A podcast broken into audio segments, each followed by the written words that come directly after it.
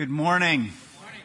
We are on day 26 of this deep and wide adventure for 40 days for growing deeper and wider in our understanding and our love for God, His Word, and people. I'm so honored that you would be with us and that you would worship God along with us. And uh, we have learned so far that a deep and wide follower loves. Uh, they love God, His Word, and people. We've also learned that a deep and wide follower lives for eternity. They don't just live for this present. They aren't trapped in this present world. They have a view. They have a vision for eternity, just how God has created us. And last week we learned that a deep and wide follower gives. Gives to advance the mission of God on earth. And today we're going, we're going to take a look at the deep and wide follower lives with joy. And you know, as we think about joy, I think the quest for humanity is more than just pleasure. And it's even more than just happiness. The quest for humanity has always been and always will be about joy. Joy is the fulfillment of our heart. It's the deepest center of ourselves that's fulfilled with joy. And here's the good news. Jesus came to give us joy. Jesus came to give us joy.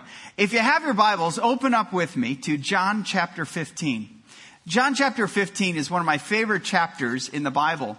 Earlier, Jesus makes the, one of the great I am statements of his ministry here on earth when he says, I am the vine, you are the branches. Apart from me, you can do nothing.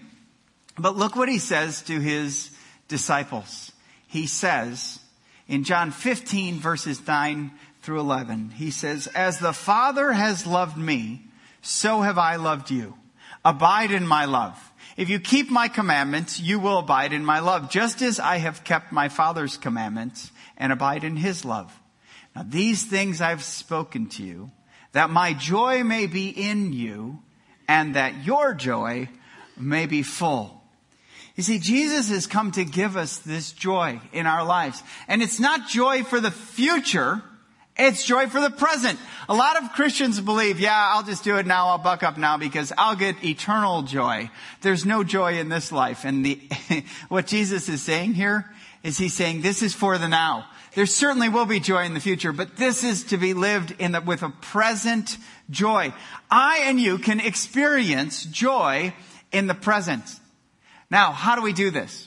Well, I'm going to put forth, and the scriptures are going to put forth for us this morning, that joy is rooted in experience. It's actually proved in our experience. And experience is not just knowing about joy or saying that it actually exists, but actually experiencing the joy that God has to give us. Philosopher and theologian Thomas Aquinas actually proved the existence of God, or one of his great proofs for the existence of God was in your experience.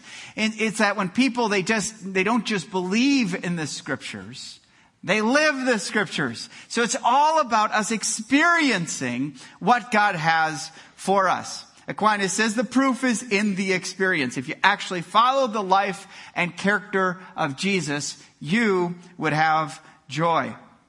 So what I'd like to just put forth are three consistent practices throughout the scriptures that the follower of Jesus Christ is called into experiencing.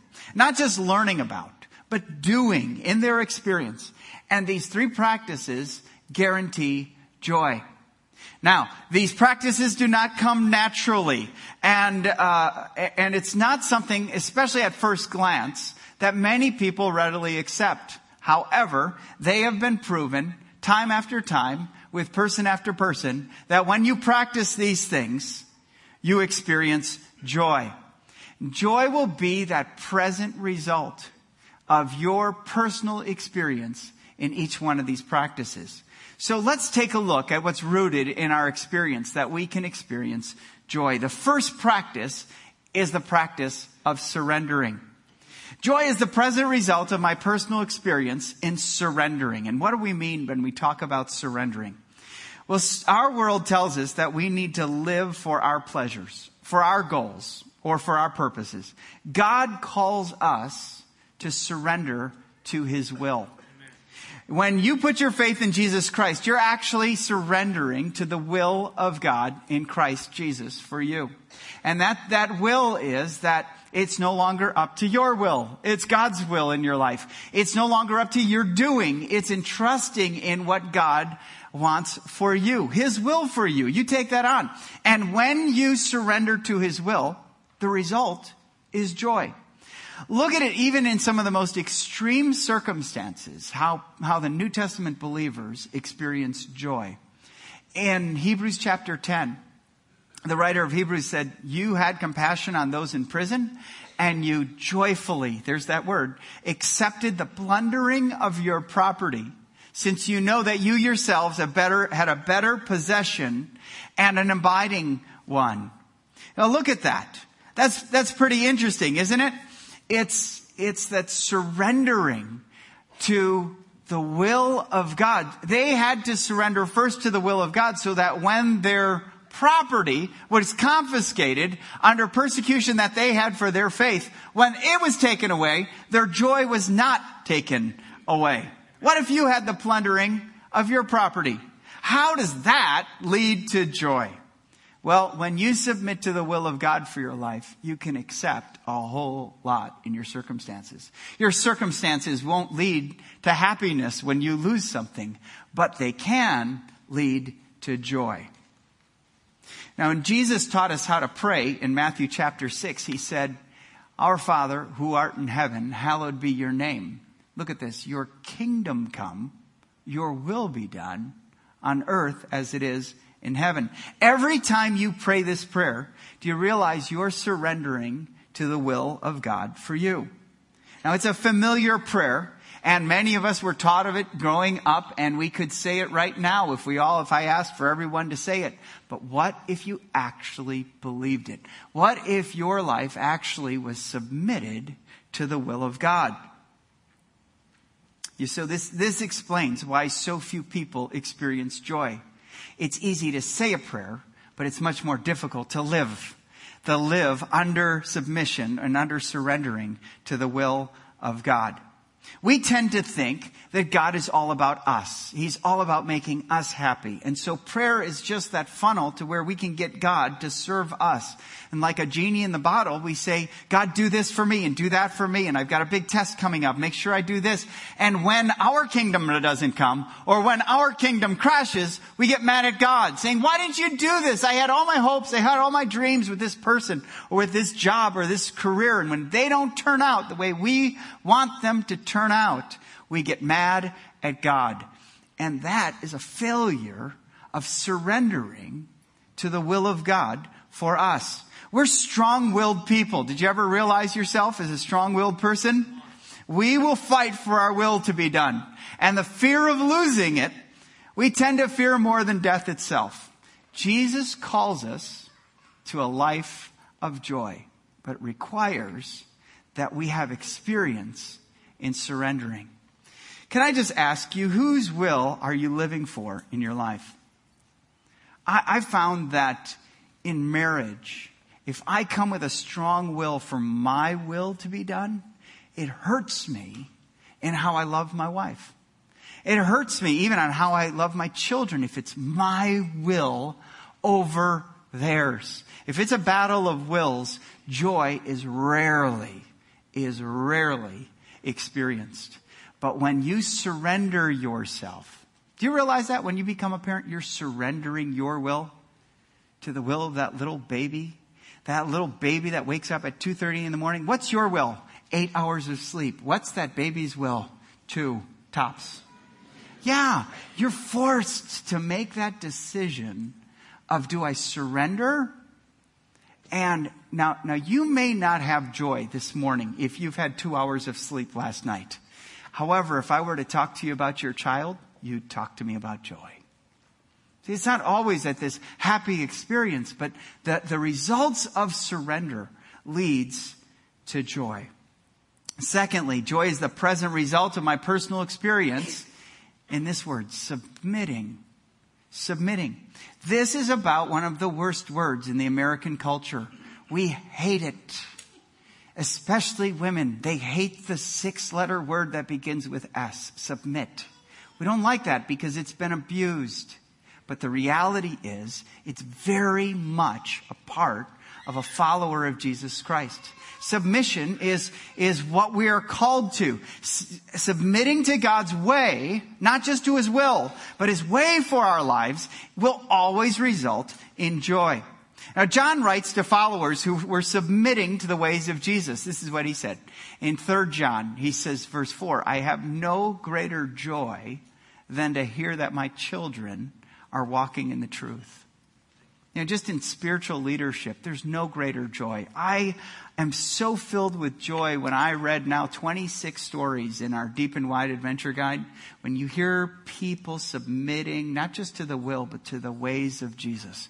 And we're on all different spectrums of a walk with Christ. Some of us have just met Jesus and we're just still trying to figure it out. Some of us have known him all of our lives. And you know what? It's not that one of us stacks up over the other. It's that we all need him. And that we're all in different aspects of submitting to the way of Jesus for us. That the way of Jesus, that's actually what makes you a Christian. It's that you're Christ like. You're following Christ. The person and the character of Jesus Christ. Joy is the present result of people experiencing submission to the way of God. Everyone who willingly obeys the ways of God experiences joy. Now put this to the test. Think about the last time you didn't follow in the ways of Jesus. That you went out rogue and you did it your own way. And we're set in our ways. Just as we're strong-willed people, we're set in our ways. What did you experience? Loss? Hurt? Brokenness? People without a faith perspective tend to say, well, I don't like guilt and shame. That's why I checked out of religion. But then what alternative do you turn to? And how's that working out for you? Is it giving you joy? And the picture, the biblical picture is that when we submit to the ways of Jesus, we experience joy. One person who stepped away from the ways of God was David, King David on one of the most powerful points of his service as king of Israel, he looked and he committed adultery with another man's wife. And he lost his joy. As a matter of fact, in Psalm 51, which is his prayer of repentance to God, he says, God, restore to me the joy of your salvation and uphold me with a willing spirit. I had to read that over again this week, and I'm familiar with this passage because it was God's salvation that saved him. And it was when we get joy in God doing for us what we can't do for ourselves. And when we submit to the ways of God, we're submitting to his ways for us. So when we call you to live in submission to the ways of Jesus, when we call you to a life and an experience of submitting, like when we call you to turn from obsessions and addictions that just destroy your life, think about this. We're calling you to joy. We're not just calling you to bad news and you can't have life the way you want it to live. We're calling you to joy because you were created to live reflecting the ways of God.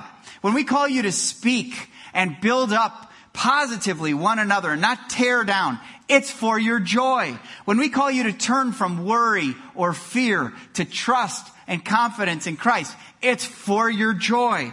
When we call you to live honestly in your relationships, it's for joy. When we call you to practice sexual purity it's for your joy. When we call you to love and accept everyone who God brings into your life and move away from racism, prejudice, self-righteousness, and ego, it's for joy. When we call you to serve others and not yourself, it's for joy. When we call you to stand for justice, away from neglect and ignorance, it's for joy. You see?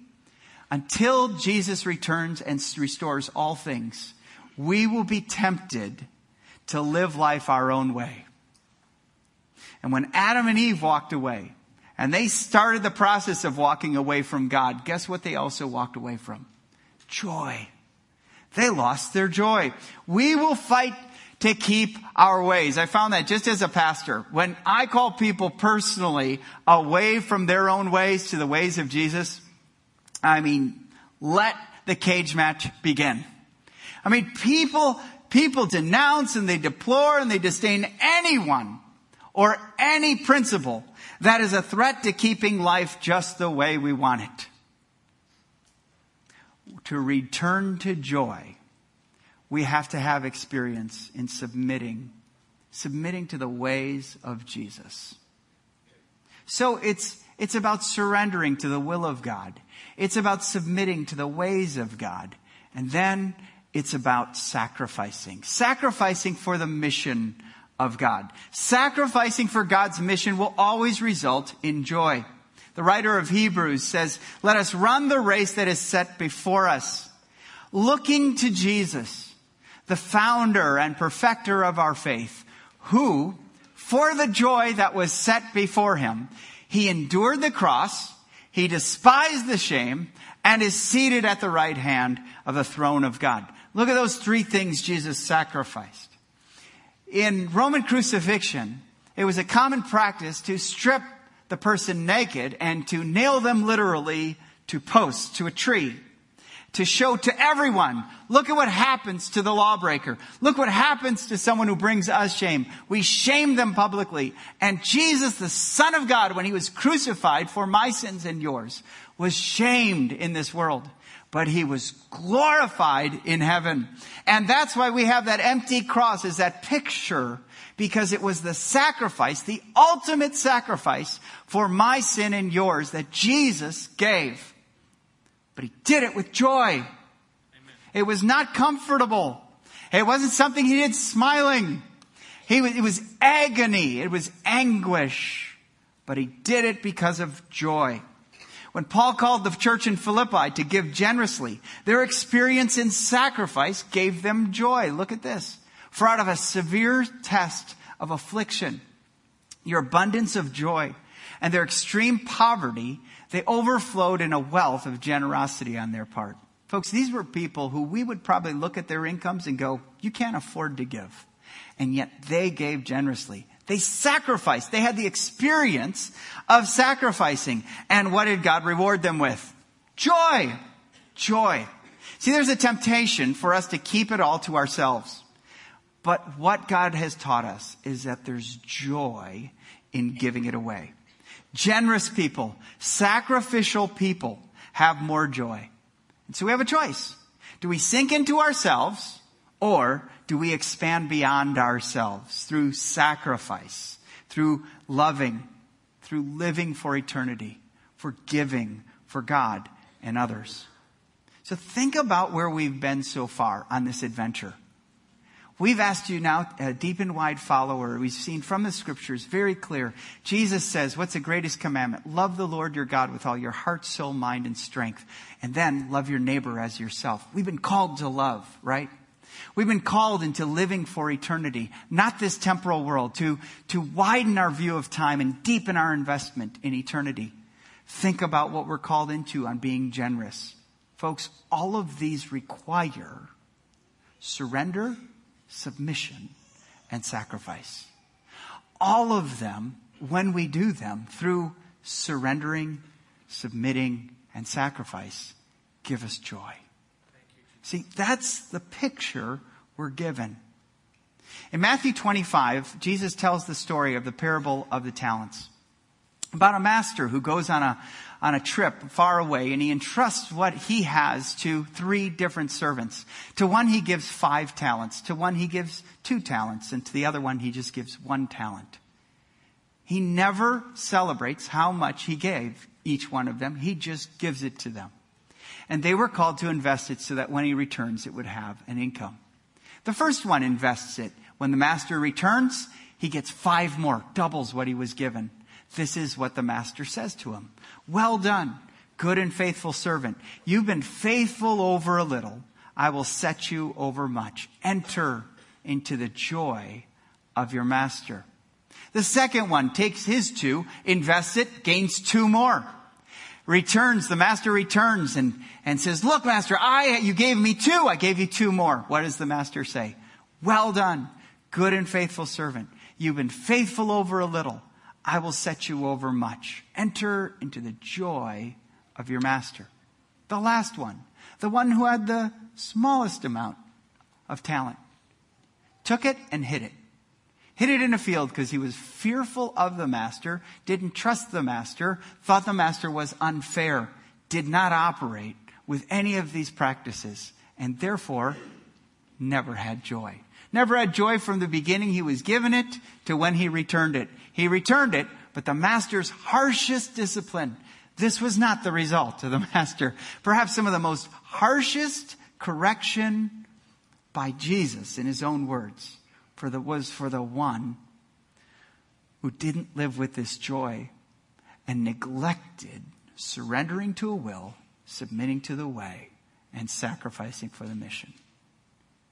See, we don't want anyone here to live without joy. Jesus came to give us joy, and joy is the present result of our personal experience, surrendering, submitting, and sacrificing.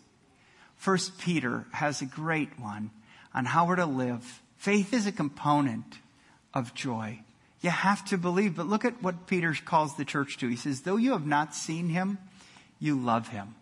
And though you do not now see him, you believe in him and you rejoice with joy that is inexpressible and filled with glory, obtaining the outcome of your faith, the salvation of your souls.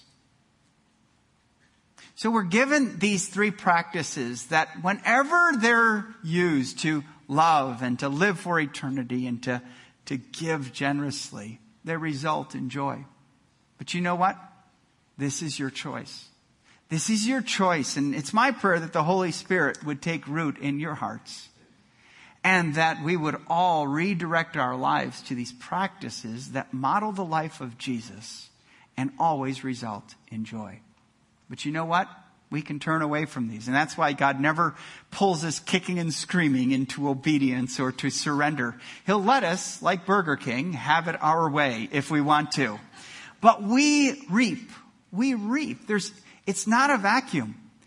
If our experience is not submitting and surrendering and sacrificing, it will be about one of these three things. It will be about controlling, where life has to be about your will or it's no one.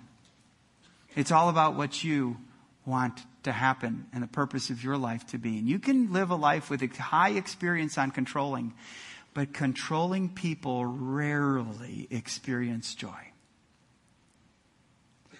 You can rebel against God's way. And your experience, if you just looked at your life and you could look at the video of your life and we could just take a look at clips of rebellion after rebellion after rebellion against the ways of Christ, not necessarily hurting people around you all the time, but just rebellion from his ways. We would ask, is there joy? And you could say, I get pleasure. Yes, you can get short-term pleasure. I get more money. That helps me get the next gadget. There's a short-term, there's a short-term fix in a lot of things. But there's not lasting joy. And you can, instead of sacrificing, you can live a life of selfishness where it is all about you and it's all about your little mission and your little dream. But here's what I found. When our experience shows this, and I've even known Christians to have this as their experience rather than the one the scriptures call us into, there's always sorrow, always hurt, always loss, always brokenness. See, your experience, not just your belief system, your experience in your beliefs will, will bloom different fruits. Some rotten and some very healthy. We want people to be rooted in joy through an experience of surrendering, submitting, and sacrifice. Time after time, person after person, these proven practices find joy. I'd like to introduce you right now to Greg Armbruster. Greg is an elder here at FBC, and he's been here since the beginning. Greg is a genuine, solid, and stable man of faith. This week, Greg and his wife, Renee, their joy was threatened when their own home was broken into and uh, several items were stolen. And so, uh, as you listen to him, listen for him speaking with confidence and a man of joy, even in the midst of adversity. Thank you, Joe. we were robbed of our possessions, but we weren't robbed of our joy. Praise the Lord. Um, thank you for being here. Uh, I hope that in some way today you were touched by God and by His Word and by His people. The uh, the elders uh, at FBC have a vision statement, and it's transformed lives, leaving a godly legacy. And in uh, Romans 12:2 it says, "Do not be conformed any longer to the pattern of this world, but be transformed by the renewing of your mind." And attending church and being connected to a church is a huge part of that transformation process. So, thank you for being here. Uh, my wife and I, Renee, we started attending uh, Fellowship Bible Church. It was actually one month uh, after it was formed so this weekend is really pretty close to the anniversary of our 17th year. And we became Christians as adults uh, at the same time. Uh, it was as a result of visiting a church and then the pastor coming and visiting us. And uh, also in Romans chapter 10, verse 9, uh, it says, If we confess with our mouth that Jesus is Lord and believe in our heart that He raised Him from the dead, we will be saved. So we, we believe and, and have faith that Jesus is God, and we also believe and confess that He is Lord. And this means that we uh, make Jesus Lord of our lives, and um, that means putting our life under the authority of Christ. 36 years ago, when I became a Christian, I really liked the uh, part of the verse about being saved, but making Jesus Lord of my life, uh, I wasn't always in in that part, and it took a while. It was a process for for me, especially uh, for my wife and I in the area of uh, putting uh, making Jesus Lord uh, over our finances. We uh, we wanted to do it the Burger King way, have it our way, and the result of of that was uh, accumulating a lot of debt, and there were a lot of consequences and uh, things in our life that we just didn't have the joy. And uh, so, realizing that uh, at that time, we decided to put put ourselves on a budget and um, to start tithing, and uh, we made that commitment.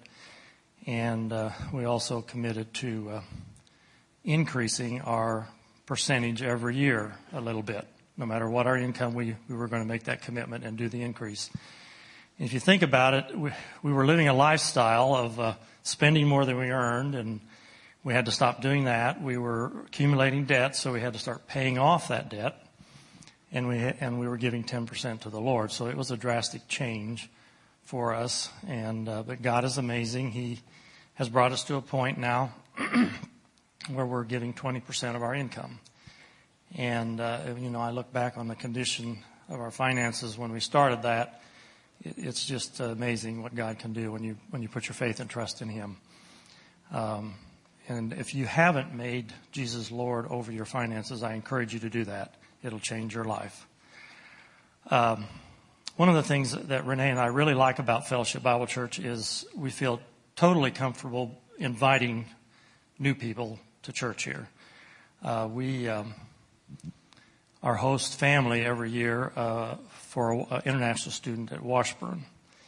And uh, every year when we get a new student, we, we always bring them to church if we can. And uh, they, they like it. They, they like the music and they like the teaching. It's very easy to understand, very clear and applicable to life. And uh, they also uh, like the fact that they're loved and accepted by people here. Uh, one time we brought a, a, Chinese girl here to church. She'd just gotten to America and brought her here for the first time. And as we walked in the front door, uh, Bob McDowell was one of the greeters, and we introduced her to, to Bob, and he just reached out and gave her a big hug. And here she was in a strange land, in a strange church, and this person was hugging her. And it, it just meant a lot to her. And, and so I just encourage you, greeters, that's a great ministry, uh, welcoming people to church here, and uh, just encourage you to continue to do that, and uh, you're blessing people. Before I pray, uh, just to say a little bit about the expansion, we uh, I, I, told you our vision statement, which is transformed lives, leaving a godly le- legacy. Uh, the elders' uh, mission statement for FBC is advancing the kingdom of God by making disciples of Jesus Christ. And uh, we're committed to that mission. And we, uh, we realize and, and, are convinced that we need to expand uh, the facilities here in order to continue with that mission. And uh, I just hope that you all will consider being a part of that and giving to that. Uh, it was mentioned about the envelopes that you got in the mail or that you can pick up here. Gives you a lot of uh, information on how you can do that. So I just ask you to pray for, uh, pray for, prayerfully seek God's will and what you can do in that area. Uh, let me pray. Lord, thank you for this time that we can uh, meet with you and uh, study your word and, and, meet with God's people. Uh, Lord, I just pray that uh, because of that time that you will change us a little bit, transform our lives, that we can better serve you and uh, I pray for each family here, each person here, that as they consider how they can contribute to this expansion, that uh, you would touch their hearts and lead them, and they would know your will, that they can be cheerful givers. Uh, as we leave here today, help us to just put all areas of our life uh, under your authority. In Jesus' name, amen.